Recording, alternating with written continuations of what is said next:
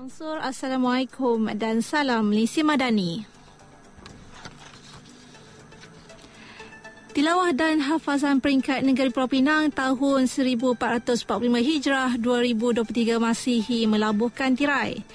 Muhammad Omar Shazuli Muhammad Tahir dan Marzian Muhammad Deli masing-masing dinobatkan Johan Khari dan Khariah pada majlis tahun ini yang berlangsung di Politeknik Seberang Perai Permatang Pauh malam tadi.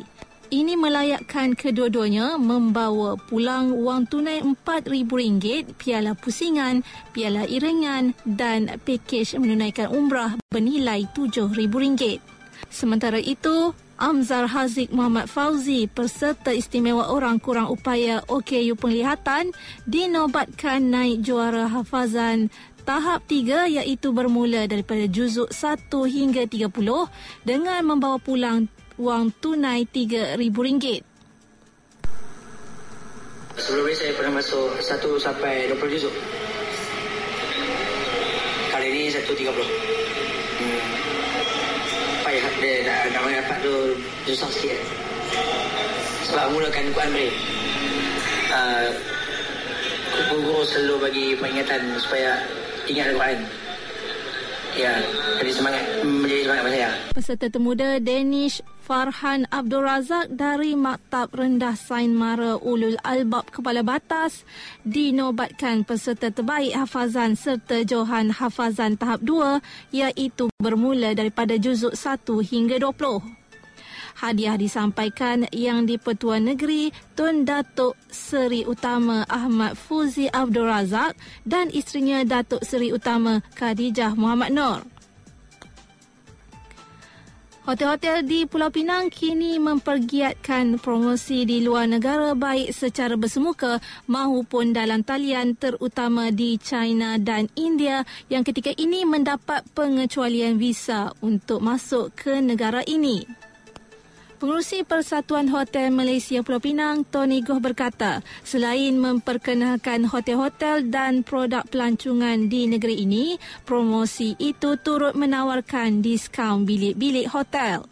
Katanya, langkah pengecualian visa itu dijangka meningkat jumlah pelancongan dari China dan secara tidak langsung dapat meningkatkan pendapatan pengusaha-pengusaha produk pelancongan dan ekonomi negeri. Sementara itu, pengurusi Jawatan Kuasa Pelancongan dan Ekonomi Kreatif Negeri Wong Hon Wee berkata kerajaan negeri kini giat menjalankan perbincangan dengan beberapa syarikat penerbangan di China supaya diadakan lebih banyak penerbangan terus dari negara itu. Selain itu, mengikut perancangan pihaknya juga akan mengadakan jerayawara di China bersama wakil hotel dan pengurusan produk pelancongan di Pulau Pinang bagi mempromosikan negeri ini kepada agensi pelancongan di negara berkenaan awal tahun depan. Seorang penjual nasi maut selepas dipercayai ditikam hampir 27 kali di seluruh badan di jelutong semalam.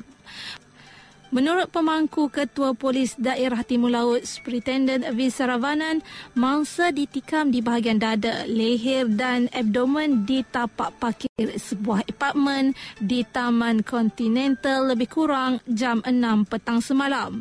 Mangsa berusia 60 tahun meninggal dunia di Hospital Pulau Pinang ketika menerima rawatan. Beliau berkata demikian kepada pemberita di tapak parkir insiden berkenaan. Dipercayai mangsa seorang penjual nasi ekonomi terlibat dalam satu pergaduhan di kawasan tapak parkir itu sebelum ditikam.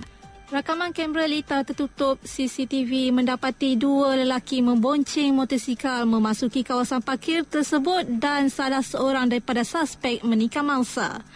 Kes disiasat mengikut Seksyen 302 Kanun Kesesaan. Dari sungai hingga ke segara, Palestin pasti merdeka.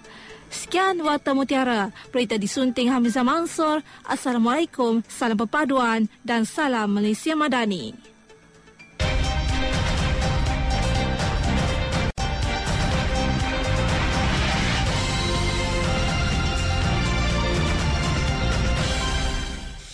Mutiara